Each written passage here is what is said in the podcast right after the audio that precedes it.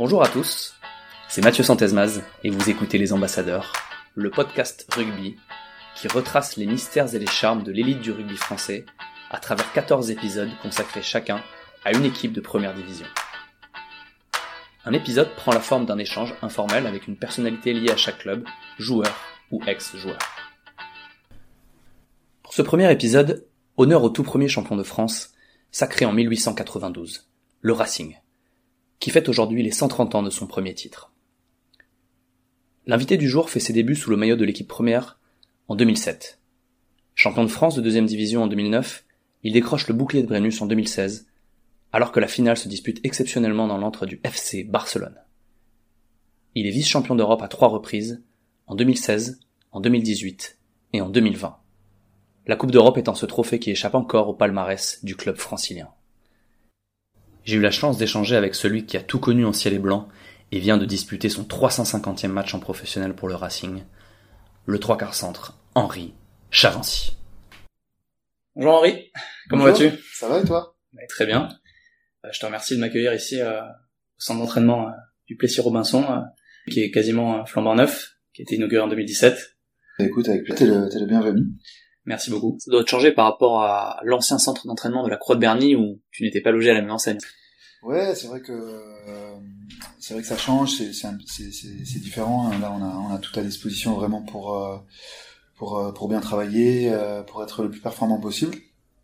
Après, moi, j'aimais beaucoup aussi le, charme de la Croix de Berny. C'est c'était un peu plus champêtre, mais euh, il y avait aussi euh, voilà une âme dans, dans, dans ce centre d'entraînement et, on, y a passé de belles années.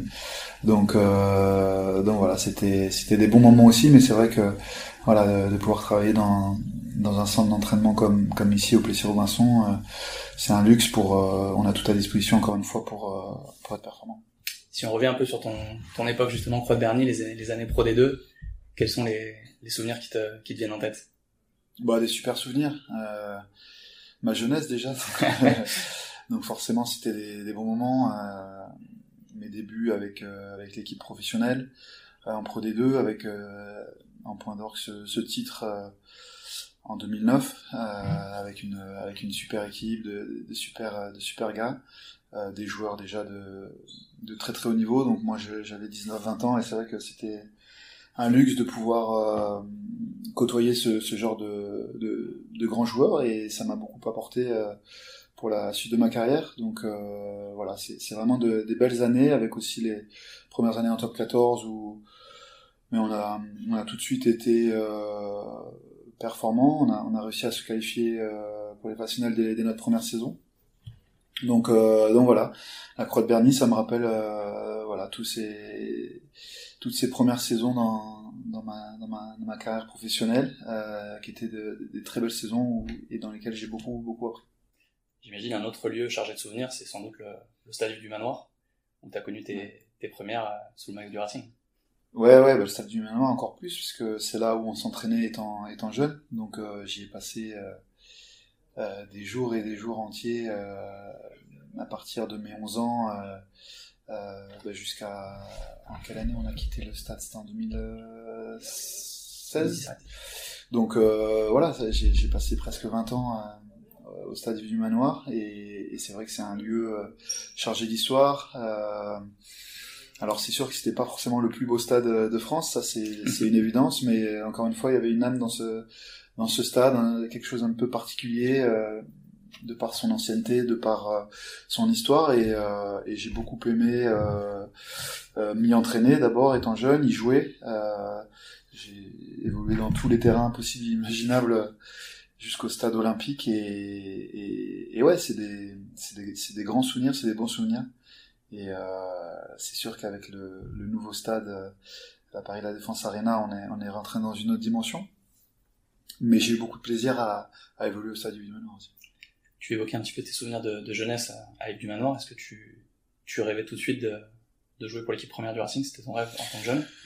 Ouais, ouais, ouais, c'était mon, ça a été mon, mon rêve assez, assez tôt finalement euh, quand j'ai commencé euh, au Racing euh, en Benjamin. Euh, bah, on était un, groupe de copains et, notre rêve à tous évidemment c'était c'était de jouer en équipe première. Alors à l'époque, l'équipe première du Racing, c'était une équipe qui luttait vraiment pour le maintien en Pro D2 tous les ans Mais donc on rêvait pas de top 14, encore moins de Coupe d'Europe. C'était très très loin pour nous, mais en tout cas on rêvait d'intégrer cette équipe première et de, porter le, le, maillot de l'équipe Fagnon de, notre club, quoi.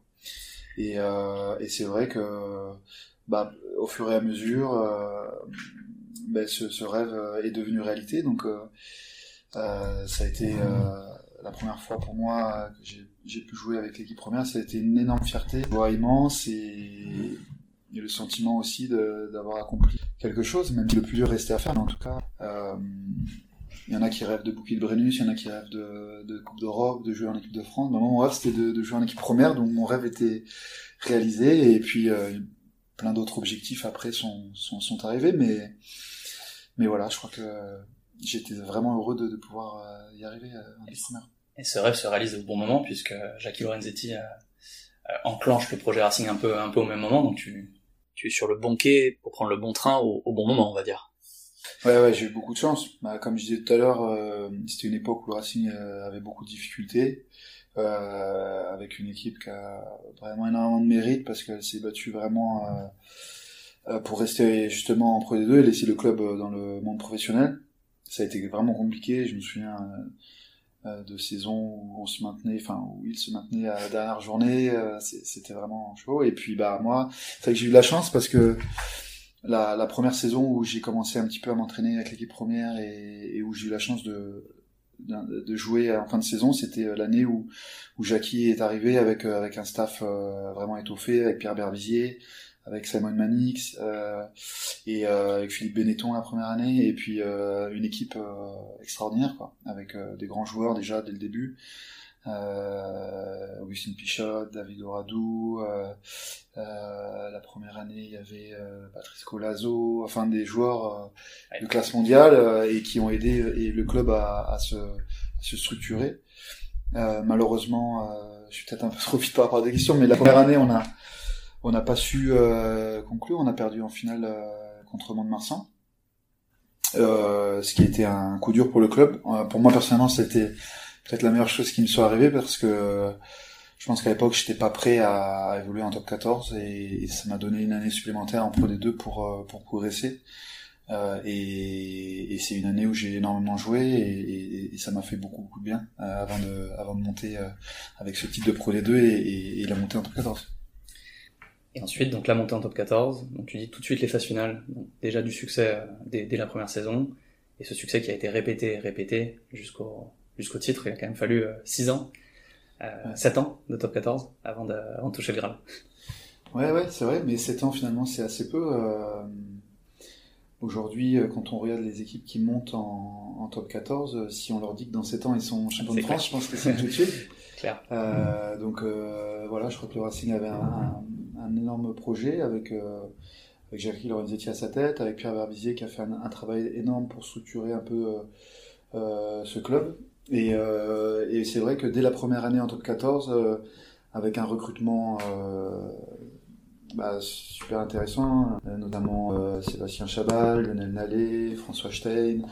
Euh, voilà, il y avait des, j'en oublie évidemment, j'ai oublié plein de joueurs, mais bon, pas j'espère, mais mais voilà, dès, la première saison, on, avait un effectif vraiment euh, avec en plus euh, un gros socle de joueurs euh, qui étaient déjà en Pro D2, donc qui se connaissaient bien, qui et puis qui on a vraiment fait une, grosse saison. Je, je, pense pas manquer d'humilité, mais je pense sincèrement qu'on aurait pu être champion dès la première année. on perd en barrage contre Clermont, à Clermont, qui va finir champion justement cette mhm. année-là, et bon il y, avait eu euh, un petit euh... il y a eu un drop assez assez majuscule ouais ouais drop et puis euh, un petit souci en fin de match avec une pénalité euh, de Moren Parra qui, qui n'était pas passée et les, ah. les, les, les, les, arbitres avaient levé le drapeau. Il n'y avait pas encore de vidéo sur les poteaux. Ouais, non, mais euh, si, je crois que je me, souviens, je me demande s'il y a la vidéo, je sais pas, mais en tout cas, bon, c'était difficile à voir par rapport aux angles, etc. Mais bon, moi j'étais dessous, donc je, je suis persuadé encore. Elle n'est pas passée. Bref, c'est un match qu'on aurait vraiment pu gagner et c'est pas passé loin et derrière, bah, après, on, aurait pu sincèrement avec cette équipe-là aller chercher le, le, bouclier avec le recul. Maintenant, euh, avec euh, mon ancienneté en top 14, euh, je, peux dire qu'on avait l'équipe vraiment pour gagner, je pense. Donc euh, voilà, mais c'est vrai qu'en tout cas ça a été un bon apprentissage et, dès la première saison, euh, bah, on a mis la, la barre, la haute et, depuis ça a été le, standard maintenant pour le Racing, c'était la, qualification. Donc voilà. Et sur cette fameuse saison 2015-2016, il y a quand même quelques recrues XXL qui sont qui sont arrivées, notamment l'ouvreur néo-zélandais Dan Carter, dont tu t'es retrouvé, tu t'es retrouvé par Est-ce que tu peux nous, nous raconter un peu ta, ta relation avec lui? Bon, ça, par un, c'était symbolique. Hein. C'est euh, voilà, j'avais pas de rôle euh, particulier euh, vis-à-vis de, de, Dan, mais euh, on avait une très bonne relation. Euh, Dan, c'était quelqu'un de très très ouvert, très simple finalement, très talentueux évidemment, très charismatique, qui nous a beaucoup apporté sur le terrain, mais aussi en, dehors. Et je crois que c'est pas un hasard si euh, quand il est arrivé, on a, on a réussi justement enfin à, soulever ce, bouclier. Euh, je pense qu'il est, on est un des principaux protagonistes. Et, euh, et ouais, non, c'est un, c'est un, un souvenir incroyable. Euh, une chance aussi pour moi d'avoir pu côtoyer ce genre de joueurs. Euh, on a eu beaucoup de chance au Racing, on a, on a eu énormément de grands grands joueurs. Euh, et euh, lui, parmi tant d'autres, euh, bah, pour moi, c'était c'est extraordinaire d'avoir pu côtoyer ce genre de joueur. Peut-être un mot sur le, le, parcours en 2016 qui vous, qui vous amène jusqu'au jusqu'au Brennus, avec une finale au scénario un petit peu un petit peu improbable. Vous, vous êtes mené en début de rencontre et vous êtes réduit à 14 et vous réussissez à inverser la tendance. Ouais, bah avant la finale, il y a eu, comme tu dis, un parcours un peu chaotique finalement je fais partir de, la finale de Coupe d'Europe. On, perd cette année-là aussi la finale de Coupe d'Europe contre les Saracens. Et euh, sur cette finale, je crois qu'il n'y a pas eu photo. Euh, les Saracens méritaient largement sa victoire. On n'a pas fait vraiment illusion, mais finalement, ça nous a vraiment servi aussi pour euh, pour la, suite et pour le, top 14 euh, cette finale. Euh, on était, euh, c'était notre première finale. Et je crois qu'on a eu tellement de déceptions que on s'est dit qu'on avait vraiment envie d'y retourner et de, gagner cette fois-ci. Quoi. Donc euh, euh, il, y avait, quelques matchs de, top 14 euh, de championnat. on a bien fini le championnat. Puis donc on s'était qualifié cinquième, je crois. Bon, en tout cas, on, avait, on recevait le barrage. donc non, quatrième, je crois, troisième ou quatrième, quatrième, je pense. Et on reçoit Toulouse en barrage à, à Colombes. un match très disputé qui se joue dans les dernières minutes. Euh, euh, on défend euh, pendant 10 minutes à la fin pour, pour, pour garder le score. Et, et donc, encore une fois, ça a été très juste, mais ça nous a donné de la confiance pour la demi-finale. Un scénario encore plus, plus fou, après prolongation, où on a pratiquement match perdu, et puis l'interception de, de Roy Nimov qui, qui, va marquer cet essai à deux minutes de la fin. Enfin, voilà, pas mal de, de chance finalement, mais euh, je crois qu'il s'est provoqué aussi. Et, donc, euh, encore une fois, quand on sort vainqueur dans la mesure des matchs, bah, on arrive gonflé à bloc euh, pour la finale où on n'était pas favori. À l'époque, Toulon qui était le, grand Toulon et une équipe bah, qui savait gagner, qui, était trois fois champion d'Europe et, qui avait une, équipe immense. Le scénario, encore une fois, avec ça, on prend un carton rouge au bout de 20 minutes, je pense, euh, si mes souvenirs sont bons. Du coup, on joue à 14, on est, on est mené, enfin bon, rien n'est rien n'est pour nous. Puis petit à petit, euh, on reprend un petit peu le dessus, on reprend le dessus euh, mentalement, on reprend le score, et puis et puis à la fin, on, en sort on en sort vainqueur et bah, évidemment des sentiments bah, indescriptibles. Hein. C'est vrai que c'est difficile à expliquer, mais une joie une joie immense et, et un bonheur marqué marqué à vie quoi plus vous avez respecté la tradition, la tradition du club, vous étiez arrivé en, blazer euh, sur le terrain, donc euh, mentalement vous étiez, vous étiez prêt quand même. Ouais, ouais, ouais. C'est vrai que c'était un peu osé parce qu'on l'avait pas fait euh, pour la finale de Coupe d'Europe et, c'est vrai que on a eu cette idée la veille du match de rentrer sur le terrain avec les Blazers. Donc au début on se dit mais attends, on va peut-être passer pour des cons. c'est risque. Ouais, et finalement, euh, bon alors après on, on, a gagné, donc euh, peut-être que c'est aussi pour ça, mais je pense que même si on avait perdu, euh, ça aurait été bien vu parce que finalement ça fait partie de l'ADN de notre club, de l'histoire de notre club. Euh, et je crois que l'effet a été a été réussi.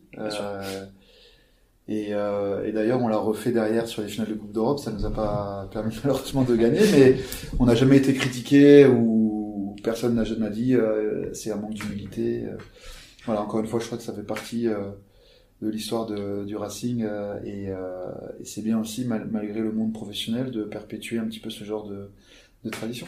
Hmm, bien sûr. Et ce qui m'intéresse, c'est quand tu dis on l'a décidé. C'est toi, c'est les anciens, c'est la. Alors franchement, euh, je je crois et je peux me tromper, mais je crois que c'est Laurent Labi qui a l'idée euh, la veille du match. Je le revois venir me voir euh, sur une balade qu'on faisait à Barcelone. Euh... Les blazers étaient dispo puisque vous étiez ouais, personne avec les blazers. Ouais, ouais. De toute façon, on avait les blazers pour l'après-match et euh, et donc euh, je, je, le revois venir me voir en me disant on va rentrer sur le terrain avec les blazers avant la avant la cérémonie protocolaire, etc. Donc moi, bon, je, n'aime pas trop euh, qu'on se fasse remarquer, etc. Euh, au début, je, il me semble que ma réaction c'est, euh, t'es sûr hein? Et puis euh, banco quoi. Euh, on se dit allez, on le fait. Et puis encore une fois, avec le recul, c'était une idée brillante, je pense, parce que bah tu m'en parles encore aujourd'hui, et c'est vrai que c'est quelque chose, je pense, qui a marqué les gens. alors encore une fois, la victoire est, est, est au bout, donc c'est, ça rajoute encore plus de de symbolique à ce geste peut-être, mais euh, mais au-delà de la, victoire ou de la défaite, je pense que c'était euh, bah, perpétuer euh, une tradition du club et, et, je pense que c'était une, une très bonne idée. Écoute, en plus quand ça solde avec avec succès, c'est c'est tout bénef. C'est marrant d'imaginer Dan Carter en tout cas se décider la veille. Euh, ouais, ouais, bah c'était euh, encore plus marrant, c'était euh, de voir euh, Ben Tamifuna qui avait mis de la colle sur les mains et que du coup il n'arrivait pas à, enfiler la veste, donc il y avait des scènes un peu cocasses, mais, mais encore une fois, on a encore dans les leçons d'entraînement des photos de, de ce moment-là et c'est vrai que c'est un moment qui, je pense, nous a marqué forcément, mais aura aussi marqué les, les gens.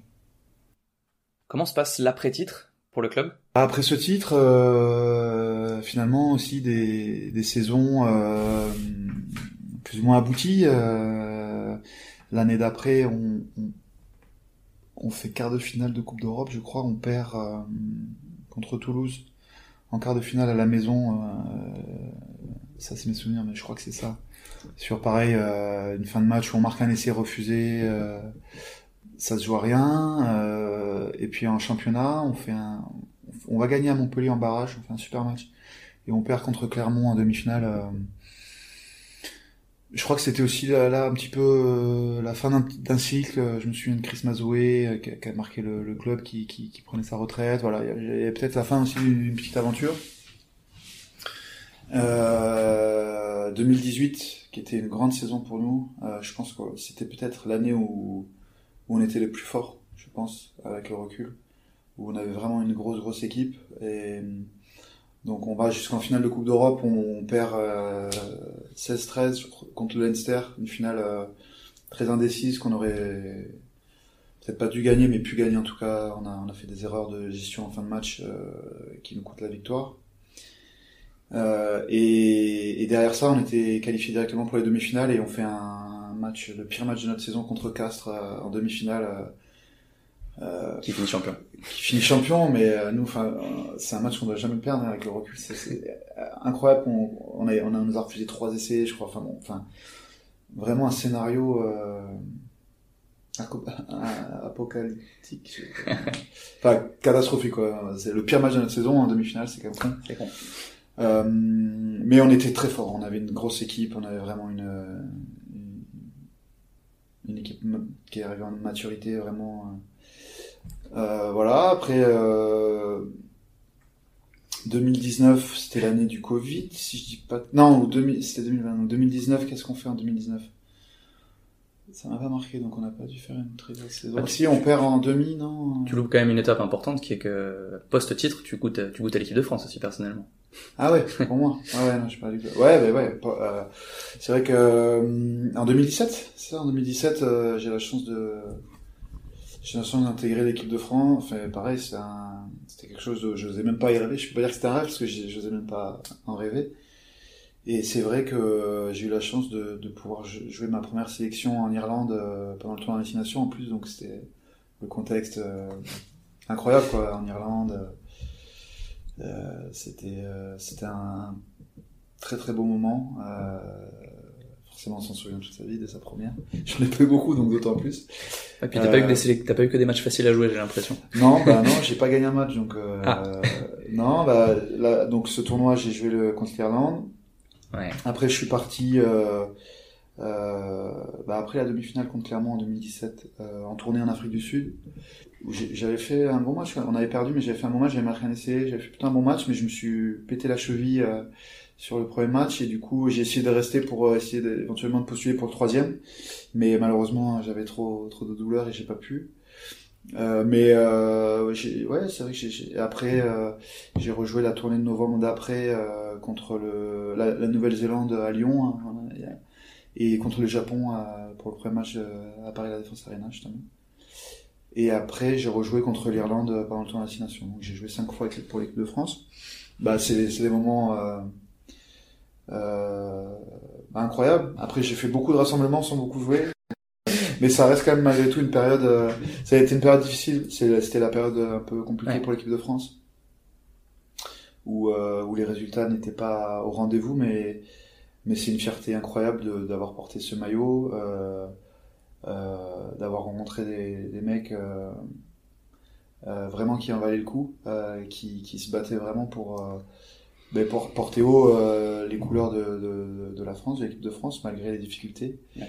Et euh, même si c'était des moments difficiles, euh, au-delà de ma fierté personnelle, ben, je suis content d'avoir euh, participé à, à cette période-là, euh, euh, parce que encore une fois, c'est pas forcément la période face de l'équipe, de- mais euh, c'était des mecs euh, vraiment qui en valaient le coup. Quoi. Ouais, et puis c'est c'est aussi un peu l'éclosion de, de la génération qu'on voit, Ouais, aujourd'hui. Damien. Penaud et Antoine Bah, moi, Damien Penaud, bah, j'ai joué avec lui euh, contre le Japon, on était ensemble au centre. Euh, j'ai vu arriver euh, Antoine Dupont, euh, j'ai vu arriver Anto Gelon, j'ai vu arriver toute cette génération. euh, Tu peux dire que t'as contribué, tu contribues. Non, non, j'ai pas, j'ai pas cette, j'ai pas cette euh, prétention-là, loin de là, parce qu'ils ont pas eu besoin de moi. hein. Mais en tout cas, j'ai, je les ai vus arriver, et c'est vrai que, euh, bah, il fallait être euh, borgne pour ne pas voir que ça allait être des, des grands joueurs.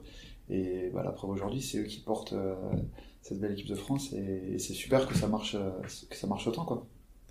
Euh, si on revient au Racing, du coup, quand l'équipe de France s'arrête un petit peu, Ouais. encore de, tu vous loupez encore une finale de Coupe d'Europe? Ouais, bah du coup, moi j'ai joué jusqu'en 2000. euh, Bah, j'ai fait 2017-2018, je crois, en équipe de France. 2019, je crois, je suis pas sûr que j'ai joué en équipe de France, non. Ouais, donc euh, bah après, donc 2019, euh, je te disais tout à l'heure, je sais plus ce qu'on fait. Euh, 2009, bah du coup, en... on perd contre Toulouse en Coupe d'Europe, en quart, et en championnat, attends, ça va me revenir, qu'est-ce qu'on fait? On perd contre La Rochelle, putain. À Colomb, on perd contre ça. Ça y est, en fait, je suis en train de te rappeler tous les pires souvenirs, toutes les défaites. Bah, de toute façon, toutes les défaites au coup près. victoire, qu'une victoire, donc. euh, Ouais, et puis beaucoup de phases finales. Donc forcément, il y a eu pas mal de matchs coup près. La Rochelle à Colombe aussi un match euh, En barrage, du coup. en barrage, ouais. En barrage, on, euh, on reçoit le barrage, on perd contre La Rochelle, un match aussi qu'on doit pas perdre. Euh, du coup, ouais, deux barrages, deux quarts de finale quoi cette année-là, un peu, un peu décevant. Euh, 2020, donc euh, une année où on était très fort aussi en 2020, et bah, malheureusement c'est l'année euh, du Covid, donc en championnat le, championnat s'arrête, mais on était très bien placé, on était je sais pas dans les deux premiers je crois, ou enfin, on était bien quoi. Et en Coupe d'Europe, bah, ça s'arrête, mais on a repris du coup l'année d'après, euh, en début de saison, la, la phase finale, où on arrive en finale. Et là, forcément, c'est peut-être le pire souvenir, euh, euh, le plus gros regret, je pense, de ma carrière, cette finale perdue, parce que la première finale en 2016, on était moins fort que les Saracens. En 2018, on était aussi fort que le Leinster. Hmm, Ça s'est joué à rien, mais euh, ça aurait pu basculer d'un côté ou de l'autre. Je pense qu'il avait plus d'expérience et qu'on a mal géré la fin du match. Mais en 2020, on était plus fort qu'Exeter. Et euh, bon, on, leur a donné beaucoup trop de, points pour euh, espérer gagner. Euh, malgré tout, on, a des occasions à la fin pour gagner et on les a pas saisies. Donc euh, ça a été une frustration double, c'est-à-dire que troisième finale perdue, donc forcément on se ça, on n'y arrivera jamais. Et puis et puis surtout on se dit que on l'a donné. Enfin on avait vraiment en tout- cas la, coupe entre les mains quoi. Donc euh, ça a été ça a été compliqué. Euh, D'autant plus que c'était en début de saison, donc après on a dû se relever pour euh, bah, pour, pour enchaîner sur, sur la saison. Quoi, et, ça a été, ça a été un moment assez difficile, cette finale perdue. après 2021, bah, ça a été une saison assez compliquée pour moi, parce que moi je me suis blessé, je me suis cassé l'épaule en huitième de finale de Coupe d'Europe contre Édimbourg. Et du coup, après, moi, j'ai loupé toute la fin de saison où on perd en, quart de finale contre Bordeaux en Coupe d'Europe. Et après, on perd en championnat en demi-finale contre euh, La Rochelle. Donc contre La Rochelle à Lille. Et l'année dernière où euh, on perd euh, demi-finale contre La Rochelle. Encore en phase finale. En Coupe d'Europe. là, pareil, bah, ça c'est alors, à titre personnel, c'est ma plus grosse frustration parce que. Ah, tu viens de me, tu viens de me le dire pour, pour tout à l'heure. Ouais, mais enfin, c'est ma plus grosse déception. Ah, d'accord. Il y a un regret, euh, déception. Oh, bah, dans le sens où je vais te dire pourquoi la déception euh, de 2020, la finale, c'est c'est de pas avoir, avoir soulevé la, la coupe et, et, et le fait d'avoir perdu une troisième finale. La, la demi-finale là contre La Rochelle, à titre personnel, ça a été très dur parce que j'étais j'étais remplaçant et je suis pas rentré. Et euh, j'ai ça a été un moment euh, difficile pour moi à, titre personnel de de, de de, de perdre sans rentrer euh, aussi près du but finalement et, donc bon ça a été un moment compliqué.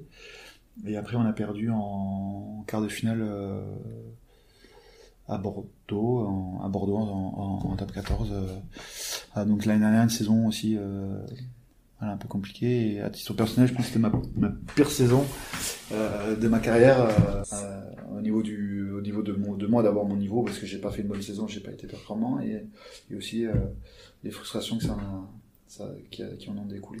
Ça amène, ça amène deux questions de mon côté. Peut-être la première un peu plus personnelle. Mm-hmm. Comment tu, comment tu te remobilises après les échecs, vraiment saison après saison, pour garder le cap? Eh ben, c'est un peu difficile, enfin un peu bête comme réponse, mais on n'a pas le choix en fait. Euh, alors forcément, euh, saison après saison, c'est de plus en plus frustrant et on se dit, bah, euh, bah, tout simplement, en ayant toujours le même objectif en début de saison, c'est de, de, remporter les, le plus de titres possible, donc le top 14 et la Coupe d'Europe et, euh, et, de tout faire pour y arriver. Donc euh, je prends ça comme à chaque fois une opportunité. Euh, c'est rare aussi dans la vie, parfois on n'a pas, quand on prend pas une opportunité, et eh ben elle revient plus. Et euh, nous on a la chance, même si c'est très dur parce que on travaille très très très très dur, très très dur euh, pour y arriver et il y en a qu'un qui y arrive. Donc il y a forcément euh, un top 14 stress déçu et en Coupe d'Europe encore plus. Mais euh, quand on n'y arrive pas et qu'on a la chance de pouvoir réessayer, bah c'est, il faut prendre ça comme une opportunité, une chance supplémentaire. Donc moi, euh, il me reste deux ans de contrat et je prends ça comme euh, deux opportunités, voilà, de, de, pouvoir remporter le top 14 et la Coupe d'Europe. Donc euh, je ferai tout jusqu'à la fin de ma carrière pour essayer de, de le faire. Et ouais, c'est vrai que c'est, difficile. Parfois, c'est un peu démoralisant. Euh, euh, encore une fois, on a perdu trois finales, une demi-finale, trois, deux ou trois quarts de finale. Euh, en Coupe d'Europe et en championnat, euh, on est monté en 2009, donc euh, de 2010 à, à 2022, donc 12 ans. En 12 ans, on a fait une finale. Et on a fait 12 phases finales, donc on a perdu 12 fois, enfin 11 fois en, demi-finale ou en quart de finale. Donc forcément, c'est, frustrant. Il y a des matchs plus que d'autres. je crois que il y, a, eu des moments où on aurait vraiment pu aller plus loin, d'autres non. Euh, il y a des moments où on a perdu contre plus fort que nous, il n'y avait pas débat et, et, finalement euh, c'est peut-être mieux ainsi. Mais il y, a des saisons où et il y en a beaucoup du coup quand on en parle et encore on n'a pas parlé de ceux d'avant. Si on a parlé de la première de top 14, mais la deuxième, on, pareil, on perd en demi-finale euh, contre Montpellier d'un point. bon, enfin bref, alors qu'on était meilleurs, je pense. Mais, c'est pas le but, hein. le but n'était pas de te non, non, non, faire non, ressurgir. bah finalement, on en a gagné qu'un mais ça permet quand même de dire on en a quand même gagné un. C'est ça. Si j'en avais pas gagné, je pense que ce serait dur. Mais... Ça arrive à beaucoup de joueurs, tu sais. Hein. Ouais, on ne touche pas le sûr, Et puis en plus, on a eu la chance parce que c'était une, une, année un peu particulière avec la finale à Barcelone. c'était un, beau moment. Quoi. Donc, euh, donc euh, quoi, si jamais malheureusement je, je gagne plus rien, bah, j'aurais au moins gagné un bouclier de bonus, mais c'est le rêve de beaucoup de gens, donc euh, c'est la. On sent que le club a un peu mis l'accent sur la Coupe d'Europe, euh, notamment via le recrutement et là je, t'amène sur le point qui est celui de la concurrence. Voilà, au centre, euh, t'es pas tout seul au centre. Comment, comment tu comment tu cohabites avec euh, avec d'autres internationaux par exemple? Bah je le vis super bien. Je j'ai toujours très bien vécu. Euh, D'abord parce que j'ai été éduqué. Euh, je, je, parle d'éducation euh, rugbystique, hein, pas, pas, familiale, mais euh, avec des. Je parlais tout à l'heure de mes premières années en Pro D2, en top 14 où euh, bah, j'avais des joueurs comme François Stein, comme André Amassi, euh, comme Ludovic Valbon, euh, comme Jeff Dubois, comme Fabrice Estebanès, j'en oublie beaucoup, comme bah, Alex Dumoulin. j'ai toujours eu beaucoup de concurrence. Casey Lolala, avec des joueurs extraordinaires et, et humainement aussi, c'est-à-dire que mais quand je jouais, ils étaient contents pour moi. Euh, quand ils jouaient, euh, bah forcément j'étais peut-être déçu, mais euh, euh, je, je, je, faisais tout pour, pour, pour, que ça se passe bien. Et du coup, euh, aujourd'hui, et après j'ai eu beaucoup de chance, j'ai toujours eu la chance de, beaucoup jouer.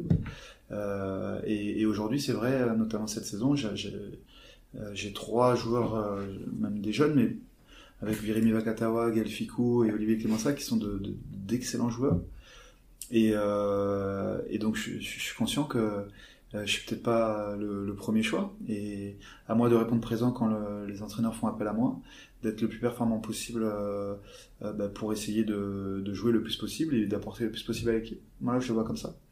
Euh, forcément, quand les gros matchs arrivent, bah, si je suis performant, bah, je peux avoir la chance de jouer. L'année dernière, j'ai eu une bonne période au début des phases finales de Coupe d'Europe, avec les huitièmes et quarts de finale où j'ai été titulaire.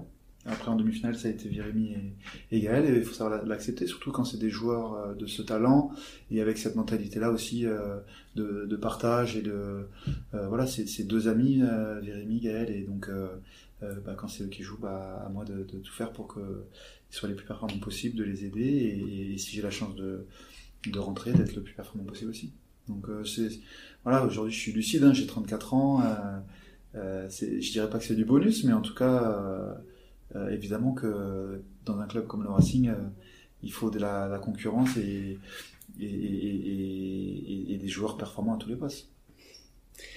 Si on parle un peu de l'état d'esprit du Racing en général, comment, comment, tu, le, comment tu le définirais un peu la, cette âme du Racing comment tu, as, comment tu la définirais? C'est difficile ça, c'est difficile parce que une identité forcément euh, dans un club comme Racing, il y en a une parce que il y a, une histoire, il y a, eu un passé aussi glorieux avec des générations qui ont marqué le club.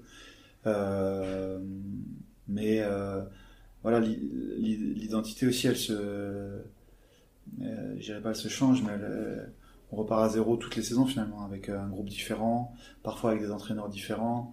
Et euh, chaque saison, c'est un combat pour euh, amener une osmose, une unité au groupe et, donner un petit peu une âme à, une âme au groupe et c'est pas évident tous les ans euh, tous les ans pas je dirais pas une quête mais en tout cas il y a des années où ça peut ça peut prendre d'autres où ça prend un peu moins euh, on sait pas pourquoi euh, pourtant on, peut essayer de refaire la même chose mais ça marche pas avec un groupe et ça marche avec un autre euh, les générations changent aussi, ce qui est, ce qui est pas du tout péjoratif, c'est une bonne chose. Euh, c'est, voilà, c'est l'évolution, c'est comme ça. Mais euh, euh peut-être qu'on pouvait euh, faire des choses il y a dix ans qu'on peut plus faire, et inversement, on pouvait pas faire des choses il y a dix ans qu'on peut faire aujourd'hui. Donc, donc voilà, l'identité Racing, bah, c'est Racing, c'est un club historique, le premier club champion de France, avec des couleurs bien, bien précises et bien identifiées par tous. Euh, un club aussi à la pointe euh, avec euh, on parlait du centre d'entraînement, euh, le stade le stade qui, qui, est unique peut-être pas au monde mais en tout cas en Europe ou en France. Et, et une équipe qui se maintient au haut niveau depuis depuis 15 ans maintenant. Donc, donc voilà, je crois que c'est un, club qui est connu, reconnu et, aimé, je pense, dans le paysage du rugby français, au-delà de, au-delà de la région parisienne. Moi, je rencontre beaucoup de gens euh, en vacances ou quand on se déplace euh, euh qui, qui, qui, qui, aiment le Racing, euh, qui ont connu euh, peut-être des générations antérieures, mais qui sont qui sont qui sont respectueux de l'image et de l'histoire du Racing. Donc ça fait toujours plaisir et, et c'est un club ben, c'est un club historique dans tous les sens du terme. On a déjà évoqué quelques Racingman. j'aimerais qu'on parle un petit peu d'un autre joueur emblématique des dernières années du Racing, en la personne de Venceslas Loré. Bah ouais, c'est un, un de mes meilleurs amis, Owen, donc euh, je vais pas être objectif, mais euh, mais Owen, c'est un joueur euh, qui est arrivé euh, il y a, je sais pas, je dirais en 2013, 14, je sais, je, ça doit être ça, ouais. Qui a, bon, il y, a, il y a presque une dizaine d'années maintenant, qui démeuble maintenant au, au Racing, qui est un joueur euh, très régulier, très performant. Qui fait pas de bruit, mais qui, qui, qui, qui travaille, qui, travaille beaucoup et du coup qui est un exemple pour, pour tous euh, dans, son, quand, quand, dans, dans son travail au quotidien, dans sa façon de se préparer, euh, dans sa, capacité à être performant sur les, gros matchs aussi. Euh, c'est quelqu'un sur qui on peut s'appuyer, quelqu'un de confiance, quelqu'un de très droit. Alors, tout le monde est, droit, mais lui, voilà, je pense que c'est, en tout cas pour moi, c'est bien d'avoir de pouvoir s'appuyer sur un joueur comme ça parce que au-delà de, de, performances sportives, encore une fois, qui sont assez régulières, c'est quelqu'un euh, qui sera toujours là pour, euh, pour, pour, aider, pour épauler, pour soutenir. Et, euh, et c'est important d'avoir euh, ce genre de relation avec des joueurs. Donc euh, voilà, aujourd'hui, ça fait partie des, des, plus anciens, mais des plus vieux aussi, et c'est un exemple pour tous les jeunes. Il te ressemble un petit peu, quoi. Ouais, bah il est moins ancien et moins vieux, donc ça, ça, ça, ça, ne rajeunit pas, mais mais euh, ouais, on se ressemble avec Wayne. Bah, de toute façon, on est, je, je t'ai dit, on est on est très amis, donc euh, c'est vrai qu'on. Tu sens ce changement de génération avec l'arrivée de de très jeunes joueurs. Je pense notamment à à Nolan Le Garec, né en 2002. Ça doit faire un peu bizarre. Ouais, ouais, ça fait bizarre, mais c'est c'est c'est rafraîchissant aussi. Euh, on a la chance d'avoir des jeunes euh, des jeunes super performants Racing, euh, comme Nolan, comme, euh, comme Max Spring, euh, et, et d'autres aussi qui vont pointer bientôt le, le bout de leur nez. Et je crois que pour, pour les anciens comme nous, c'est encore une fois rafraîchissant. C'est des, des super gamins, très, très, rigoureux, mais très respectueux, très, mais, mais, mais qui, qui, sont, ils sont, qui interagissent aussi avec nous, qui, qui sont, qui sont pas timides, qui, qui, euh, et, je crois que c'est des joueurs qui vont, qui vont marquer aussi l'histoire du club euh, au fil du temps. J'espère qu'ils resteront, euh, si ce n'est toute leur carrière, en tout cas le plus longtemps possible au, club. Et je suis persuadé que c'est cette génération-là aussi, avec, avec d'autres qui, qui feront gagner, qui feront gagner encore plus le, Racing et qui, qui leur apportera, qui apportera des trophées au club. Donc voilà, je crois que c'est des bons, c'est des, c'est des bons gamins. Quand je dis gamins, c'est pas péjoratif, mais c'est des, c'est des bons, des bons moteurs pour, pour, pour, le groupe qui amènent tout leur talent, tout leur, toute leur insouciance, toute leur envie, et c'est, c'est super bien pour, pour un groupe. La transmission, c'est quelque chose d'important pour toi? Ouais, bien sûr, bien sûr. Euh, en tant que, en tant qu'ancien joueur avec d'autres, on est là aussi pour euh, mettre aussi des, des, limites ou des holas quand euh, on considère que euh, ben, euh, certains dépassent sur les, sur les bornes, soit, soit, soit, soit, pour les pousser à en faire plus, soit pour les pousser à avoir plus confiance en eux, soit au contraire à, leur dire attention, va pas te mettre un tel ado ou va pas, pas faire des choses qui peuvent te nuire. Bah, on est aussi là pour ça et je crois que c'est ça qui est intéressant euh, dans notre groupe, c'est qu'on a, des jeunes qui, savent l'entendre sans, forcément se, braquer ou mal le prendre. Ils savent que c'est dans leur intérêt, dans l'intérêt du groupe, et, ils, sont, vachement à l'écoute. Euh, et, on est là euh, avec le bâton de temps en temps, mais aussi on est là aussi avec pour, les caresser dans le sens du poil et pour les pousser à, donner le, maximum de leur, potentiel et d'arriver le, le, plus possible à, à être performants. Donc euh, je pense qu'ils le savent et ils en sont conscients et c'est pour ça qu'ils nous, qu'ils nous respectent. Enfin en tout cas j'espère. On, on, sent un peu le discours d'un coach dans la transmission, dans le, en tout cas dans le futur ouais, coach. Je sais pas si tu as déjà des plans. Non mais c'est voilà j'ai été capitaine pendant quelques saisons et forcément quand on est capitaine on a aussi euh, un rôle euh, euh, proche de ceux des coachs hein, parfois avec euh, avec ce, ce côté euh, pas paternaliste, mais en tout cas de, de, tirer tout le groupe euh, vers le haut, parfois euh, bah, en remettant certains euh, dans le droit chemin entre guillemets, ou, ou, ou, en essayant de tirer le maximum euh, les autres pour que tout le groupe soit performant. Donc forcément, quand on est capitaine, on essaie de réfléchir un petit peu à ce qui est le mieux pour le groupe, et c'est pour ça que ça nous amène à, bah, à être un petit peu derrière les jeunes dans le bon ou dans le mauvais, dans le mauvais sens. Qui t'a inspiré en tant que, en tant que capitaine? La plus grosse source d'inspiration? Bah, franchement, au Racing, il y a, il y a eu des grands capitaines. Euh, quand j'ai commencé en Pro D2, il y avait Simon Ralawi, euh, qui était, euh, qui avait, bah, ils ont tous été différents. C'est ça qui est intéressant pour moi, c'est que bon, lui, Simon, c'était le, le charisme, euh, le papa, le, voilà, j'avais 18 ans, il devait en avoir 30, 34, 35, et voilà, avec cette masse-là, euh, limite, il nous, comme un peu comme, euh, comme des fils, quoi. Euh, il avait ce côté vraiment, papa, quoi, papa du groupe, et ça a été un, un très bon capitaine. Après, on a eu Jacques Rogneux, qui lui était euh, ouais, un capitaine d'exemple quoi, sur le terrain, qui, était, euh, qui donnait tout sur le terrain, qui était euh, euh, vraiment un besogneux, qui était, qui était un, très grand joueur. Euh, Lionel Nallet, bien sûr, qui, avait tout, qui bah, le charisme, le, le- le leader d'exemple, le- la, sagesse, voilà.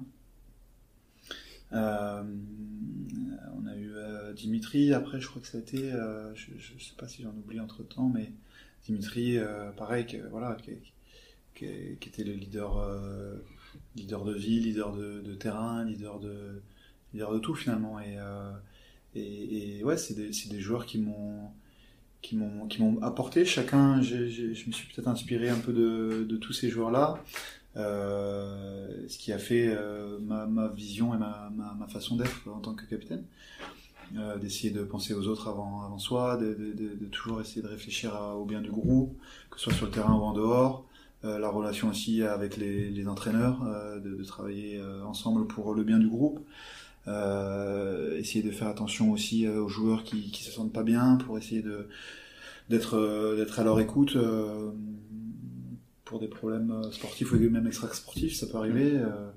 Euh, d'essayer d'être euh, de bons conseils toujours. Euh, donc euh, voilà, j'ai essayé d'être ce joueur-là, cet, homme-là, et puis j'ai pas forcément réussi à, à l'être à 100%, certainement, mais en tout cas, j'ai essayé.